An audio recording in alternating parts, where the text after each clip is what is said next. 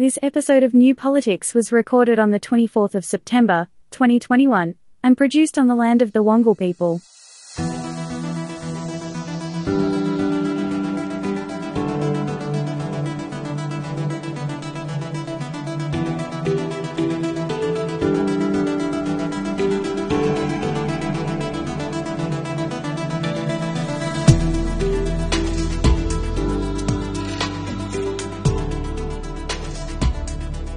Welcome to the New Politics Podcast. In this episode, fake tradies and real earthquakes in Melbourne, the fine tradition of kissing the ring of Rupert Murdoch in New York, and we have a look at the latest opinion polls and what it means for the next federal election. I'm Eddie Djokovic, editor of New Politics. I'm David Lewis, the sound of one hand clapping. Thanks to all those new Patreon subscribers. The number of supporters continues to grow every single week. So thank you very much to all those people that are signing up. We've got two tiers of support available. There's the Ruby Standard supporter at $5 per month and Gold Standard supporter at $10 per month. So $5 is just the cost of a large latte. $10 is the cost of a falafel roll, maybe with a bag of chips on the side. So it's not very, very much. It helps us contribute to the economic growth of this country as well. So, David, this is a winner for everyone. And as Jeff Kennett used to say, it's a classic win win situation. I just wanted to express my gratitude to all the uh, Patreons as well. I haven't yet, and that's because I've been so touched. I haven't known what to say. So I think the best thing is uh, thank you. And it's great value. We're looking at uh, newer and other things as we go through, and you'll get more and more of the best political podcast in the country. And you can find the details at our website, newpolitics.com.au. You can sign up there, and it's a very, very good way to support independent journalism.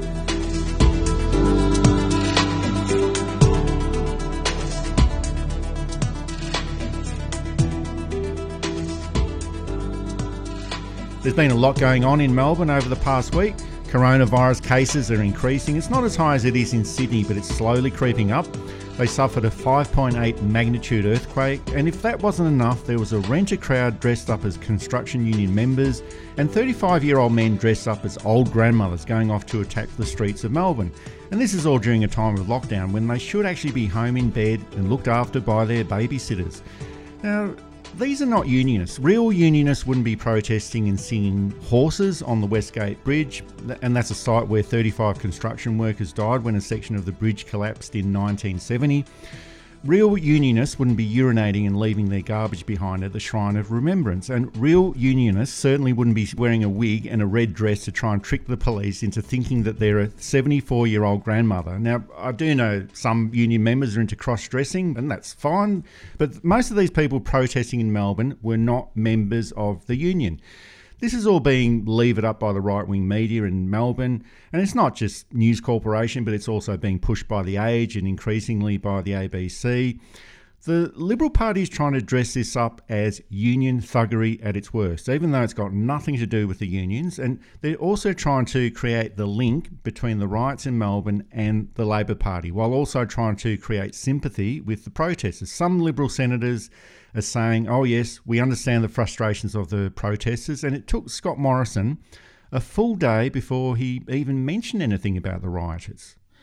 It's really bizarre. One thing with Union is that if they were going to sing anything, surely they'd sing a Union song. Maybe not Solidarity Forever or The Balls of Bob Menzies, but they'd sing a Union song. Secondly, union protests tend to be very well organized. They tend to be very peaceful. There are exceptions, but they also tend to have the leaders of the union very prominent. This mob marched up to the CMFEU headquarters and demanded John Setka come down and speak to him. Now, I'm not going to presume that there were no CMFEU members there. It's a very broad church, and I have no doubt that members were there, but they weren't there re- representing the union. They were there as private citizens with an opinion. It got more and more bizarre and disturbing as they walked towards the Shrine of Remembrance chanting lest we forget. And then, really, it's not a word I like using about this stuff because I'm a bit more of a secularist, but desecrating the space. There were a lot of Unionists who went to World War II and served in many capacities, as there were all types who went across. And I can't imagine many of the Union diggers would have approved of the Union doing this.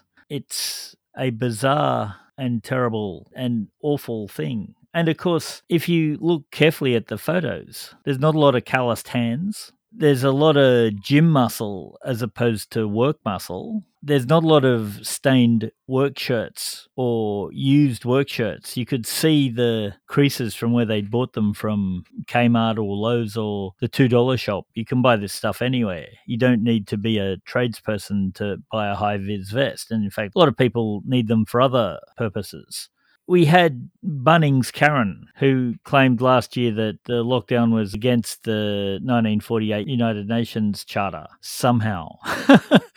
and who I suspect calls herself a sovereign citizen. It was just bizarre and then singing the horses, which happens to be uh, one of the most requested songs I get as a performer. We don't do it often uh, in my duo because it's a more difficult song than it seems. And also, I think Daryl Braithwaite's voice is so suited to it, as good as my duo partner voice is. Russell Hull, for those keeping score. It's a bizarre and disturbing footnote in Australian history. Well, this has largely been promoted by the mainstream media in Melbourne. There's been 18 months of a violent campaign against Victoria Labor and Daniel Andrews. The Herald Sun, they're the ones that have really enabled this, and it's also been encouraged by The Age newspaper as well. The media has been doing a lot of ambulance chasing, encouraging this process through a barrage of anti lockdown stories. I think we had something like 21 consecutive nights on the ABC 730 report focusing on disgruntled cafe, gym, and business owners, lockdown story after lockdown story, creating a sense of dissent. There's also been a sense of apology from the media as well. In an earlier version of the Melbourne protest in July, just a couple of months ago, the ABC announced them as peaceful protests from people who were supposedly frustrated. And that's the same language used by the federal government. And the ABC was announcing this even as their live footage on television was showing the escalating violence on the street and the clashes with police. Now, Compare Sydney with Melbourne. They are different cities, but they do have similar types of demographics and similar populations. In a few years' time, projections show that Melbourne will actually be a larger city than Sydney. And there's been a great focus on how bad is Melbourne to have these sorts of people. But Sydney has got as many, if not more, of these supposedly sort of people the anti vax crowd, the Proud Boy type, anti Bill Gates, the conspiracy theorists, the people that don't want to be told what to do by the government, even when it's actually in their interest. This incessant, negative, violent, and relentless attacks on Victoria, and specifically in Melbourne, they've resulted in these sort of processes. We've got our fair share of idiots in Sydney as well, but there's virtually been nothing but support from the Sydney media for the Berejiklian government. And the seeds of dissent fermented by the media in Melbourne over the past 18 months, that's been the big difference between what's going on in Melbourne and, and why it's not going on in Sydney. I suppose we should point out that there have been a couple of uh, journalists who have started to hold Gladys Berejiklian into account. One from the Daily Telegraph and one from Sky News, and that should be encouraged and praised. And we should also say I've got no objection at all to Dan Andrews being held to account, or Anna Palaszczuk, or, or the rest of them. Uh, that is the job of the press. Dan Andrews seems to get a higher percentage of ridiculous questions. Gladys Berejiklian does get them too, but Dan Andrews seems to get a higher percentage of them. After the Melbourne earthquake, the running joke was that it must have been Dan Andrews' fault. His policies caused it. And in fact, even a few right wing commentators suggested that it may have been because emergency services were locked down, and if it had been worse, something I didn't quite get what they were trying to say because, well, it made no sense. I think it was the shovel who said clearly Gladys Berejiklian is the better premier because there was no earthquake in Sydney, which was pretty funny. And here's a small snippet from the ABC 730 program where a seismologist is asked a series of questions about what caused the earthquake in the first place, Adam Pascale, why did this earthquake happen now? Well, earthquakes have been happening for millions of years, and in that region there, uh, it's obviously a lot of mountains in there, and that's been formed by earthquake over millennia. Um, we can't, unfortunately, predict earthquakes, so you know when they occur is really out of our control. Do we know what caused this one to happen? No, it's a normal tectonic process. Basically, our tectonic plate that we're uh, within is being pushed around and stress builds up in that plate. Is a moderate event like this indicative of anything more serious coming down the track? Certainly, when you have an earthquake, particularly of this sort of magnitude, um, there is an increased chance of further activity, as we've seen with the aftershocks. No one knows when an earthquake is going to occur. From basic primary school science, we do know what causes earthquakes, but we never know when they're going to happen in the future, even in earthquake prone areas like in New Zealand or Japan. We just never know. And maybe I'm reading a little bit too much into this, but I can't help feeling that the media is trying to create an angle here that Daniel Andrews is such a terrible leader that even earthquakes occur in Melbourne, all because of his leadership, all the dictator Dan stuff. He's such a tyrant that he'll even inflict an earthquake on the people of Melbourne. There is a theory, at least, that global warming is giving us more earthquakes and more intense because of the heating temperature expanding the plates. I may have overstepped my mark in what I know, but I don't know mainstream journalists took that road. And of course, one earthquake in isolation is probably not the way to take that argument anyway.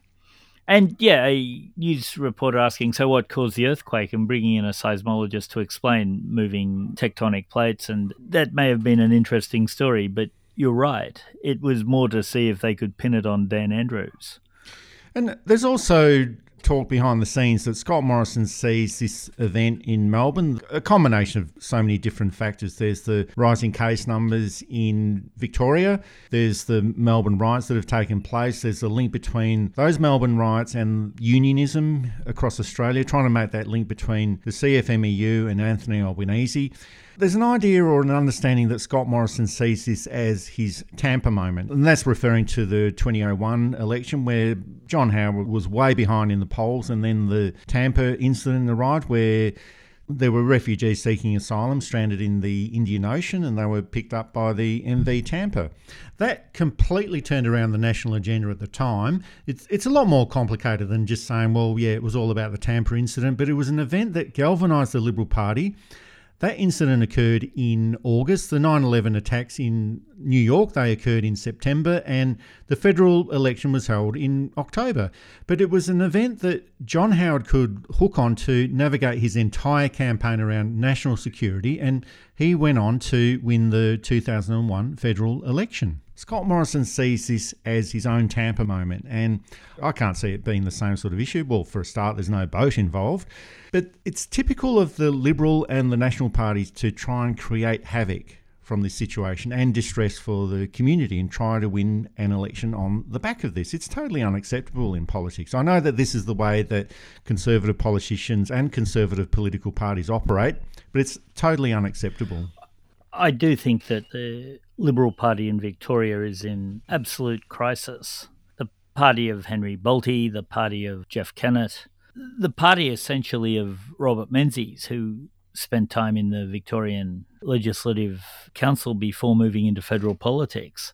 It is now run by an openly corrupt man who lost the last election so badly. He should have been basically tapped on the shoulder and moved into another career. Its more vocal proponents are buffoons. It's a party that I think has looked at what happened in Queensland and looked what happened in Western Australia and has realised that it's not going to win the intellectual argument, but hopefully it can win an emotional one by uh, stirring up the centre by saying, This is what Dan Andrews is bringing you. Of course, Dan Andrews is the second most popular Premier in Australia. Now, I, I've said this before too all political figures end up disappointing. And at some point in the future, Dan Andrews may overstep his mark. He may grow in arrogance. He may make a decision that, from his angle, seemed like the right one, but as the ramifications play out, unseen things. And John Howard, Bob Hawke, people might just get tired of him and, and want to change. But that change won't be for another election cycle or even two. I think the Liberal Party in Victoria is very desperate. And so they're trying anything. And to connect with neo Nazis, and Avi Yemini, the professional stirrer, got up and said he's an Israeli Jew Nazi, which is a phrase I bet nobody thought would ever have heard in 1948. and it becomes dangerous because Australians are, I think, moderate. I think they're moderate to the centre right, but they are a moderate. And I think when you bring in these far right concepts, you will get people fall behind them, of course. But I think most people will start to step away from things like Nazism and fascism and, and those more far right. And I think it's already started with neoliberalism. One other point is the behaviour of the respective Liberal parties all around Australia. In the Victoria, Queensland, Western Australian, and federal Liberal parties, they've got the same characteristics. They're trying to appeal to extremist attitudes and behaviours within the electorate, and sometimes they behave like extremists themselves. They engage in racism, whipping up a frenzy within the community on lockdowns and border closures, as we've recently seen in Melbourne. But it seems that if you behave like this when you're in opposition, you lose the support of the electorate, as we saw in the Victoria election in 2018. And that was under the leadership of Matthew Guy, who recently returned to the leadership of the Victoria Liberal Party. We saw it in the Queensland election last year and the West Australian election this year. The Liberal Party lost those elections badly. They behaved like extremists and they were punished at those elections. But when you're actually in government and behave like that, it seems like it's a different story. The Morrison government is as extreme in its ideology, in its political behaviours, and its actions as those extreme state liberal oppositions. But they've got the imprimatur of mm. government, they've got the authority of being in government. And I guess that's the difference. You can be extremist while you're in government, but that doesn't work at all when you're in opposition. Yeah. And I think one of the reasons that Tony Abbott was such a disaster for the Liberal Party is that he took that very strongly oppositional thing, not dignified, not smart, really, not what you'd expect of a prime minister, let alone a leader of the opposition. Of course, this worked in the short term. And it led us to eight years of frankly terrible government. And I wish I could say it's a competent government. I don't agree with it. And this is why I don't agree with it. And we could talk about the policies. But we now have mediocrities at the top. And a mediocrity in the top is okay provided they're surrounded by good people. George W. Bush wasn't a very good president. But he had a, some very good people in his cabinet who were very competent Again, it's not an agreement with their policies or endorsement of their policies, even. It's just somebody like Colin Powell or Condoleezza Rice were very sharp, very smart, very capable. Dick Cheney was very smart, very sharp, very capable. At what is a whole other thing. But there's no one in the Liberal Party who is like that. Marise Payne is apparently doing okay as foreign minister.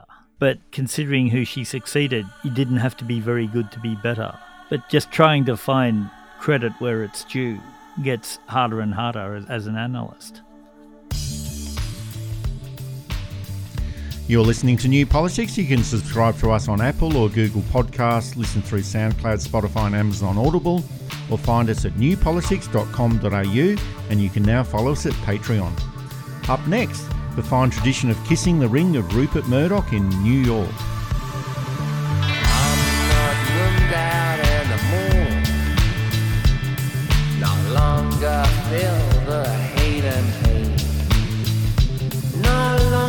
Drenched in shame. I'm not mummed out anymore.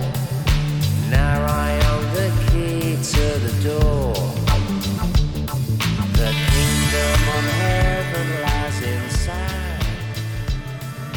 Makes us up Scott Morrison travelled to New York this week, and that would have included a stopover in Hawaii, a scene of many happy memories and it was supposedly to attend a meeting of the United Nations General Assembly, but he wasn't actually scheduled to speak at the assemblies. And there's also a climate change roundtable discussion hosted by the head of the UN, Antonio Guterres, and UK Prime Minister Boris Johnson.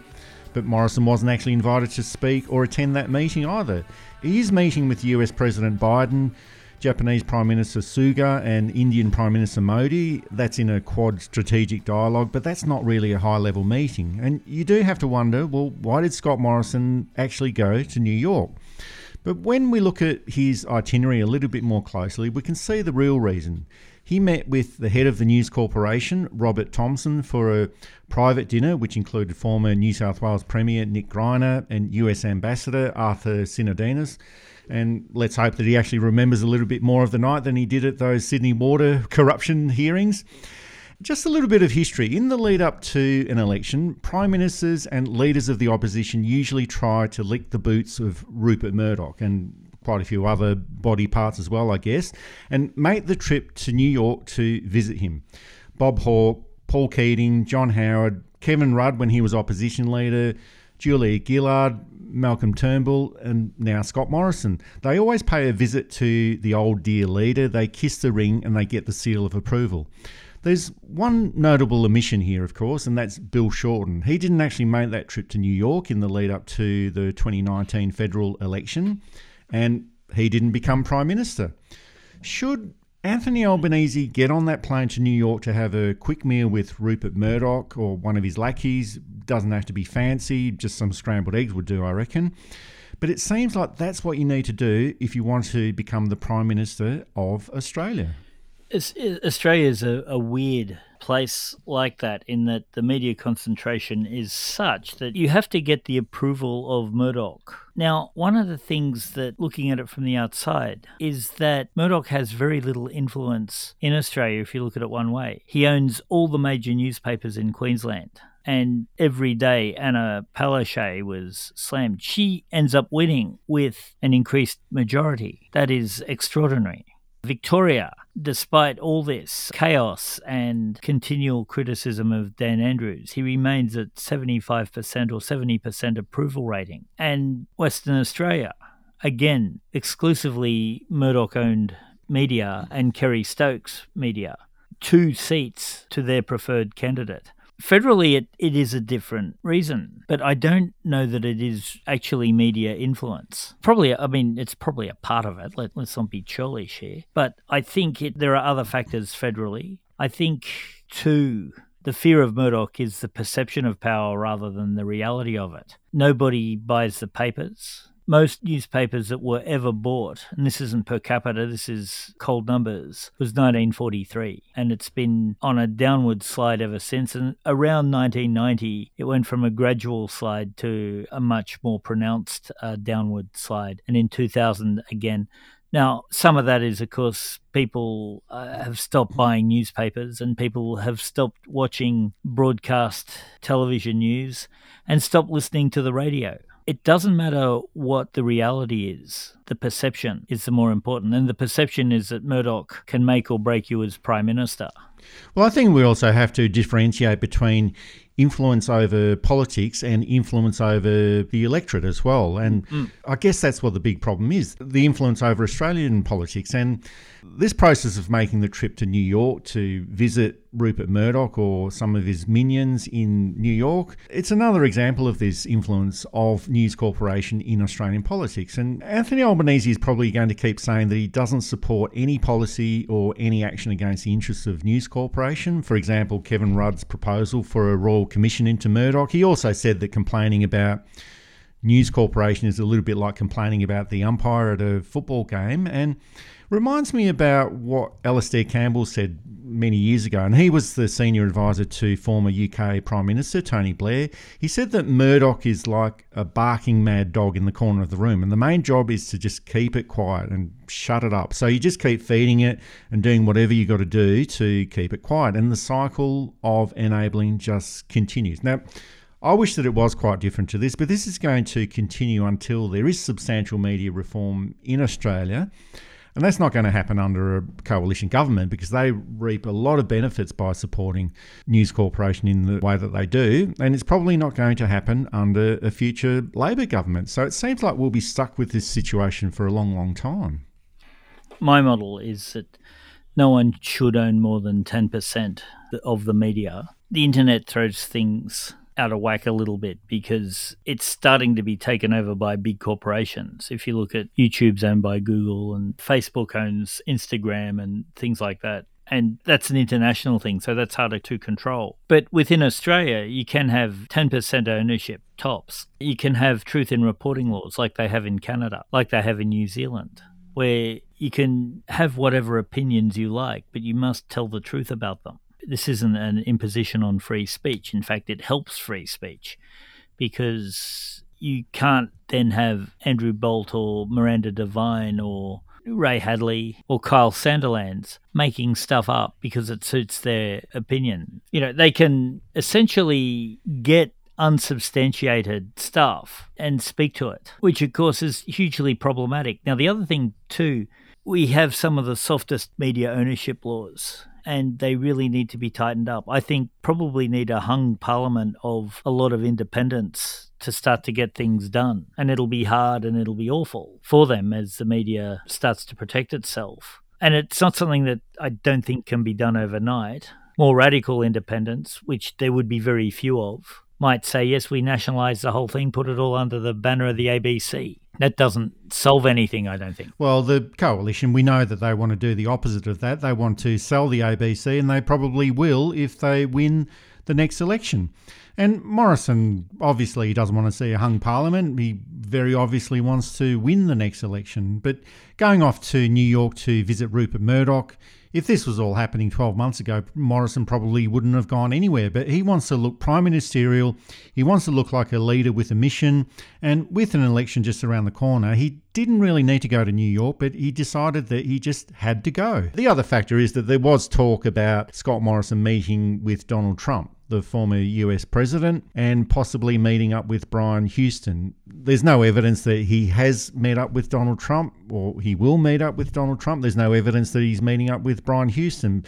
But as usual with Scott Morrison, we won't know about it at the time. He'll deny having those meetings totally, and then in a few months' time, we find out yes, he did have a meeting with Donald Trump on the sidelines, and yes, he did have a meeting with Brian Houston as well, just before his court case in October. That's actually that's why I don't think he'll meet with Brian Houston. Morrison is very, very good at distancing himself when things get difficult. And even to someone who he's been very loyal to, I suspect that if there was a meeting planned, it won't go ahead. The Trump one's interesting. And there's another theory too, and I, again, I actually doubt it because I don't think Australia is that important in the scheme of things. That Joe Biden set Morrison up to fail with France because he's openly supported Trump during the election. Biden couldn't even remember his name. so I don't know that there's this complex House of Cards type conspiracy to get him back for meeting with Donald Trump. But again, perception is instructive. It's what we see, it's not what, what happens that counts. And also, international politics or any form of politics, really, it's like a complicated game of chess with a cryptic crossword thrown in on top of that. And I don't want to make it sound like we've got more conspiracy theories than the anti vaxxers, but there is a feeling that Morrison was set up to fail on the recent AUKUS deal to build those submarines with Britain and the US and cancel the existing French submarine deal. And as we discussed in the podcast last week, there's a possibility that the new AUKUS deal might not even happen in the future. Yeah, there's no contract, there's no deal. And I don't even think there was an agreement to see if a deal could be made. I think it was just a thing in passing that they were told they could announce. There's going to be a lot of tidying up before the election, which is actually another reason why I don't think it'll be November, but I could be wrong. You're listening to New Politics. You can subscribe to us on Apple or Google Podcasts, listen through SoundCloud, Spotify, and Amazon Audible, or find us at newpolitics.com.au, and you can now follow us at Patreon. Up next, we look at the latest round of opinion polling and what it all means for the next federal election.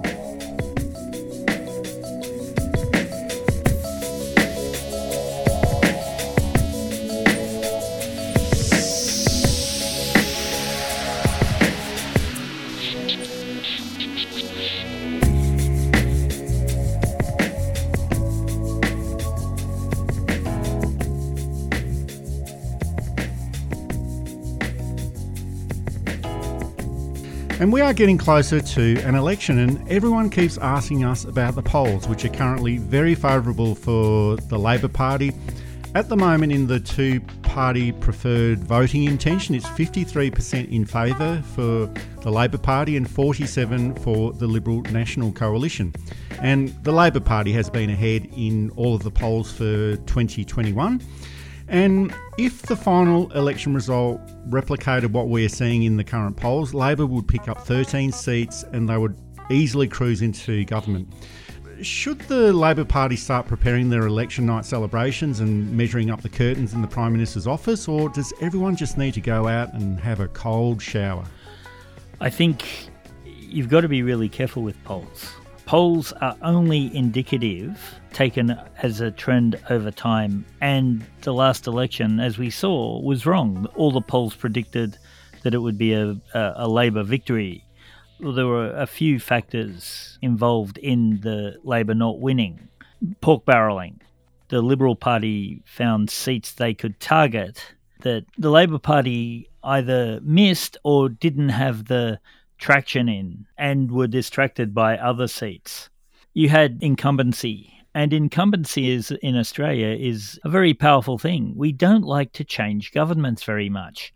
Just very quickly went through all the Labor prime ministers who won from opposition, and there's not as many as you think. Fisher back in 1915, Scullin in 1929, Whitlam in 72 after Whitlam was Hawke in 83 and then Rudd in 2007. And that's it. Every other Labor Prime Minister became Prime Minister because the support of the House of Representatives fell behind us. So it's very hard for a non incumbent to win. And that is a factor that when we're looking at polling, we have to remember. The Australian electorate doesn't like change very much. Now, I say this at, in the middle and possibly towards the end of a period where we've had uh, six or seven prime ministers since 2007, for example, but it's still been split between the two parties. So it becomes really interesting. The other item that people do like to point out is that Scott Morrison is doing quite poorly at the moment, and, and he actually is. He's got a negative approval rating. It's minus four at the moment, and that means that 50% of the people that are asked in these opinion polls disapprove of his performance, and 46% of people approve. And there are many people that are suggesting that Scott Morrison is just so unpopular that surely he cannot win the next election politics is always a relative contest, and it doesn't matter how unpopular a prime minister is. If their opponent, in this case it's the opposition leader, if they're less popular, that's going to make a huge difference. At the moment, Anthony Albanese has got a negative approval rating of minus 11. So that means that Anthony Albanese's figures are actually much worse. There's also been a suggestion that these figures don't actually mean that much. Data such as the preferred prime minister, it's just a vanity contest, and they're actually quite right there. It doesn't actually mean very much unless the election is very, very close, and who knows what will happen at the next federal election. But it's hard to ignore the comparisons between Anthony Albanese and Bill Shorten. Albanese doesn't seem to be considered to be as divisive as Bill Shorten was, but the data and the figures are now in a similar trajectory to the 2019 election and to a lesser extent the 2016 election.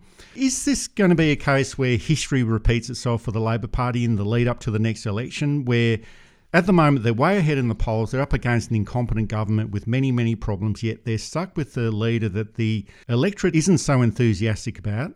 And could they end up losing an election that they shouldn't really be losing? Elections are lost by oppositions, not necessarily won by governments. And the other thing, too, it's not the most popular person who wins, it's the least unpopular generally. People like Bob Hawke and Kevin Rudd, who remained exceptionally popular are uh, outliers. John Howard had extremely low approval ratings, except towards the end of each of his terms, he'd start to turn on the more positive policies. And that would get people thinking, oh, maybe he's not so bad after all. And, you know, can we trust Kim Beazley or can we trust any of the other myriad Labor opposition leaders uh, who are there? I suspect that this is part of the Scott Morrison approach. I also suspect, though, that with the internet, he's not as good a manager of it as he likes to think he is. Neither is Labor, to be quite honest. But at the moment, it's like a boxing match with two who don't really know what they're doing. They're wild swinging punches, some of which are hitting themselves rather than the opponent. There is, of course, a model in which we get a lot of independents in and, and a hung parliament, which the mainstream media tend not to like. I think for a lot of reasons, but might be a good thing for Australia for a term or three or four to have a parliament where you need to have a lot of very tense and good negotiation to get the best results out rather than the current where it's just a group of entitled rich people carving it up for themselves. And also, if you're looking at the history of polling over the past 30 or 40 years, and we've definitely got the history of Newspoll since around 1985, and I've noticed that in the final six months before an election, there's an average of a 1% swing back to the incumbent back to the government of the day. And that doesn't mean that it's always 1%. Sometimes it's a lot more, sometimes it's a lot less.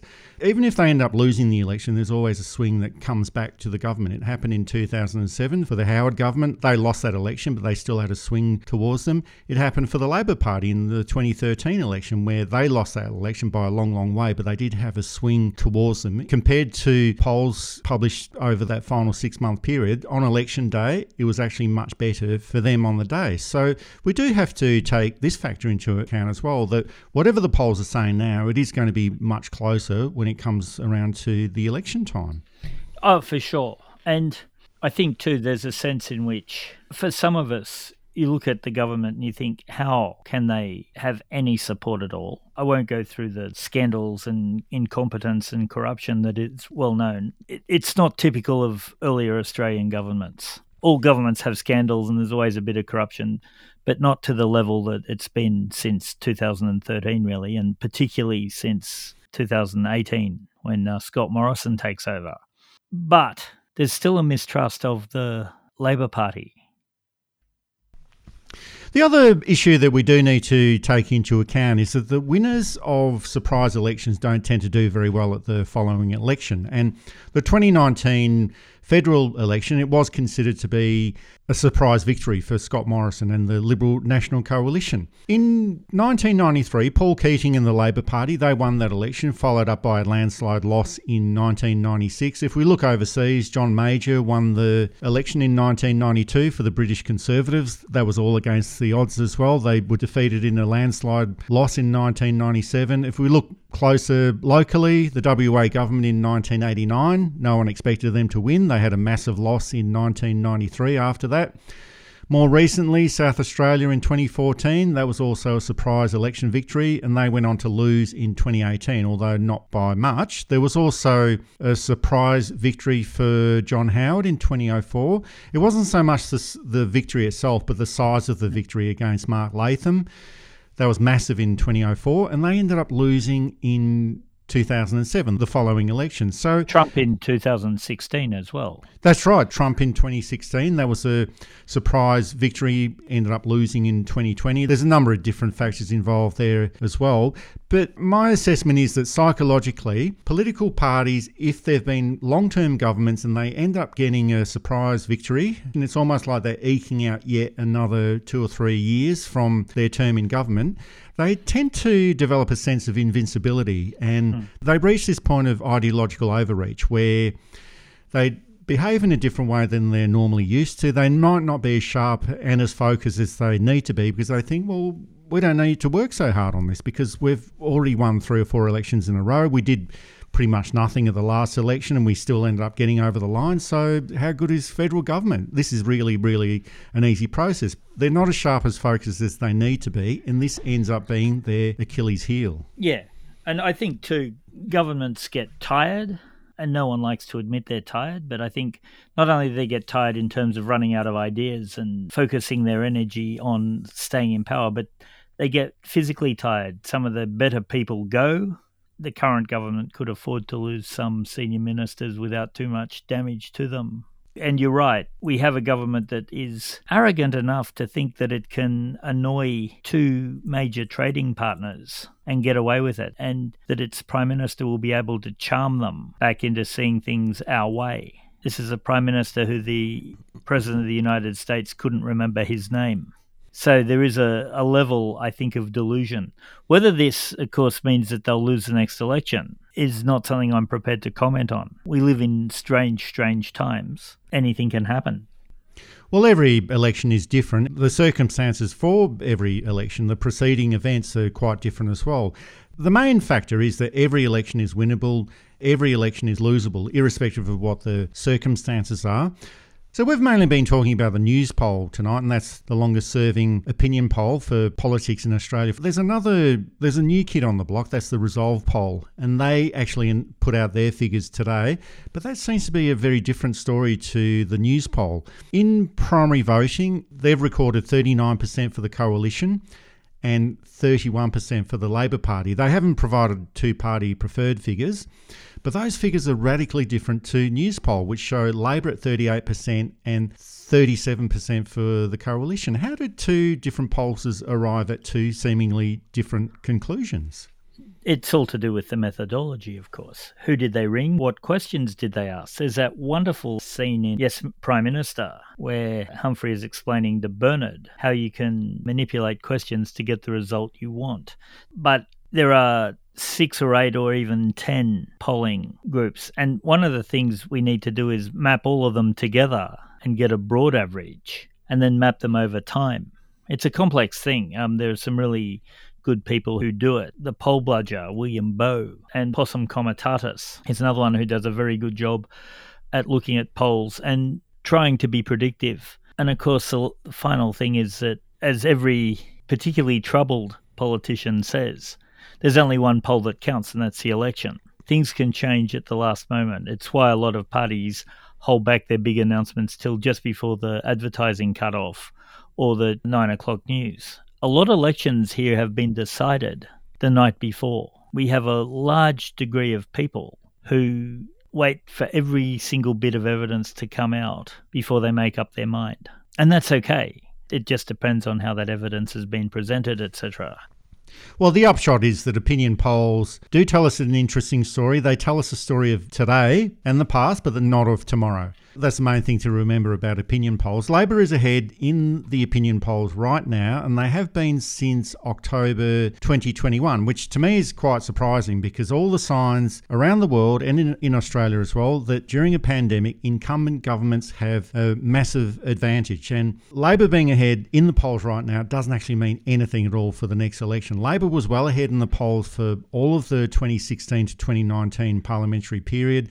They were slightly ahead in the lead up to the 2016 election, but they ended up losing both of those elections, the 2016 and the 2019 elections. Being ahead in the polls right now, it's absolutely not a guarantee for anything at all.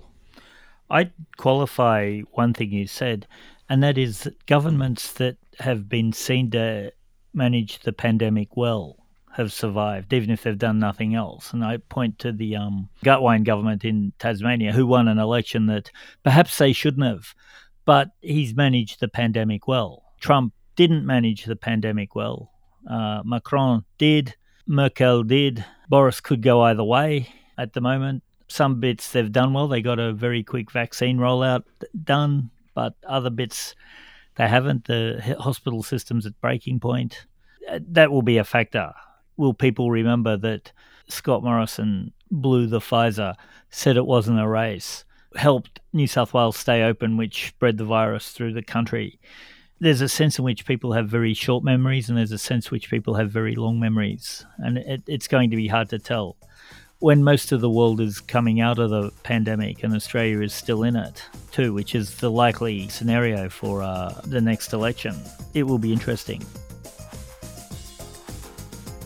That's it for this new politics podcast. Thanks for listening in. If you'd like to support our style of journalism and commentary, please make a donation at our website at newpolitics.com.au. We don't beg, plead, beseech, or gaslight you about journalism coming to an end. We just keep it very, very simple. If you like what we do, please send some support our way. It helps keep our commitment to independent journalism ticking along. I'm Eddy Jokovich. Thanks for listening in, and it's goodbye to our listeners. I'm David Lewis. We'll see you next time.